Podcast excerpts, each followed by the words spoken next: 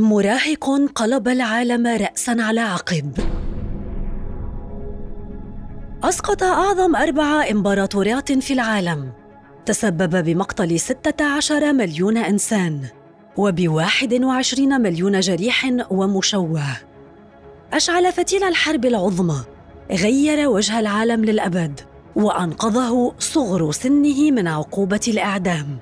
جافريلو برينسيب مراهق قلب العالم رأسا على عقب.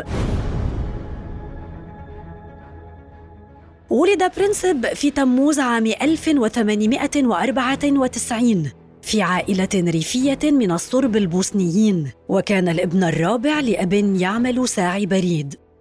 التحق بالمدرسة الثانوية في سيراييفو وتوزلا ثم غادر إلى بلغراد عام 1912 وهناك كان تعليمه أكثر قومية فيما يتعلق بجنسيته الصربية.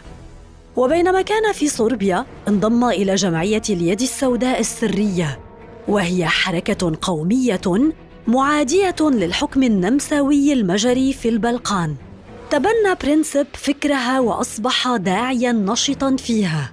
وبعد عامين تم تكليف برينسيب واثنين آخرين من قبل داجوتين ديمتريفيتش رئيس إدارة الاستخبارات في الجيش الصربي ورئيس منظمة اليد السوداء آنذاك بمهمة اغتيال الأرشيدوق فرانز فرديناند وريث العرش النمساوي المجري. اغتيال أشعل فتيل الحرب العظمى. أرسل الجنرال أوسكار بوتيوريك الحاكم العسكري للبوسنة دعوة إلى الأرشيدوق فرانز فرديناند لتفقد مناورات الجيش في سراييفو بصفته المفتش العام للجيش الإمبراطوري.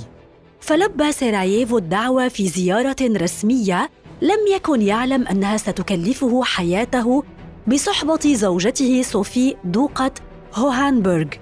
كانت في يوم الأحد الثامن والعشرين من حزيران عام 1914 ولدى وصول الأرشيدوك فرنانس فرديناند إلى سيراييفو تحديداً إلى المكان الذي يتمركز فيه منفذو العملية كان الشباب الثلاثة بانتظاره إضافة إلى عدة شباب آخرين منتشرين في المكان تحسباً لأي طارئ. فألقى كابرينوفيتش أحد الشبان الثلاثة المكلفين بالمهمة قنبلة يدوية على موكب الأرشيدوك لكن السائق استطاع تفاديها والهرب من المكان. وابتلع كابرينوفيتش سما أعطي له وألقى بنفسه في نهر ميلجاكا منفذا الأوامر بالانتحار بعد العملية. لكنه لم يمت وألقي القبض عليه.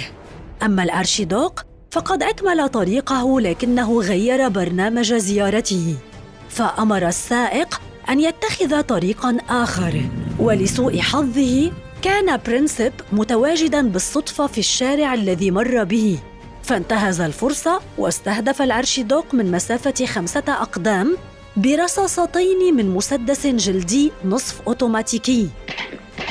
إحداهما أصابت وريث العرش الإمبراطوري النمساوي المجري في رقبته وأرادته قتيلاً والأخرى أصابت زوجته الدوكة صوفي في البطن وقتلتها أيضاً ليعود الزوجان إلى بلدهما قتيلين.